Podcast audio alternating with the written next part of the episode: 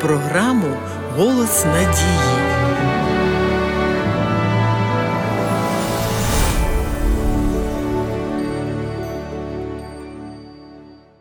Багато релігійних наставників стверджують, що Христос своєю смертю скасував закон. І отже, люди вільні від його вимог. Знаходяться і такі, хто запевняє, що закон – це важкий тягар, а ось Євангеліє, на противагу йому, дарує свободу. Але пророки і апостоли інакше ставилися до святого Божого закону. Давид говорить: «Провадь мене стежкою твоїх заповідей, бо вони подобаються мені». Апостол Яків вже після смерті Христа називав 10 заповідей законом царським і законом свободи. Апостол Йоанн через 50 років після розп'яття Ісуса говорив про благословення, які будуть послані тим, хто стане дотримуватись заповідей Його, щоб мати їм право на дерево життя і війти брамами в місто. Твердження, що Христос своєю смертю скасував закон свого Отця, позбавлене будь-якої підстави. Якщо можна було б змінити закон або ж скасувати його, тоді не було б Христу потреби вмирати для спасіння людини від покарання за гріх. Смерть Христа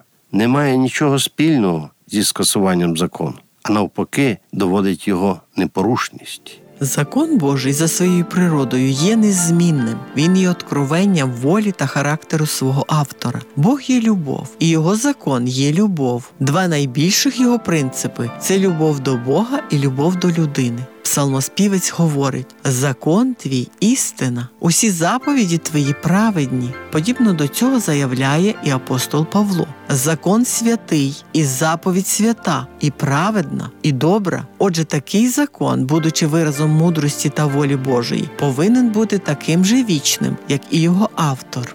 Люди, які не відчувають належною мірою своєї відповідальності перед моральним законом, применшують і знецінюють заповіді Божі. Чи звільняємося ми тепер від вимог Божого закону? Апостол Павло говорить: «Тож чи нищимо ми закон вірою? Зовсім ні, але зміцнюємо закон». Божі заповіді тільки відкривають людині її гріхи, але не рятують від них. Від гріхів може звільнити тільки Євангеліє Ісуса Христа. Людина повинна покаятися перед Богом, закон якого порушила. І таким чином вона отримує відпущення гріхів і стає учасником божественного єства. Від бажання сповідувати легку, зручну релігію, яка не вимагає боротьби, самозречення і відмови від мирських цінностей, і народилося вчення про те, що достатньо віри, однієї лише віри. Але що ж говорить Слово Боже? Апостол Яків зауважує: «Що користі, браття мої, коли хто говорить, що має віру, а діл немає? Чи може віра спасти його? Хіба не бачите, що людина виправдовується ділами, а не тільки вірою?» – запитує Яків. Роблячи підсумок, апостол Йоанн заявляє: «Бо це є любов до Бога, щоб ми дотримувалися заповідей Його,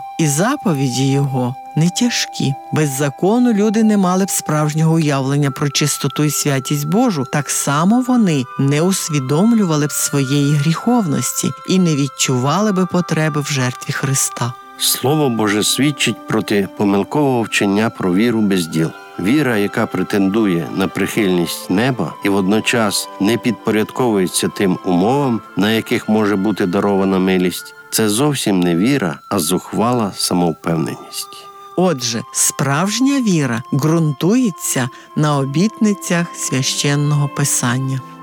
Шановні слухачі, Школа Біблії завжди має для вас добрі новини. Пишіть нам на адресу Київ 0471, абонентна скринька 36, Голос Надії. Або дзвоніть нам на безкоштовну гарячу лінію з будь-якого мобільного оператора за номером 0800 30 20 20. До наступної зустрічі!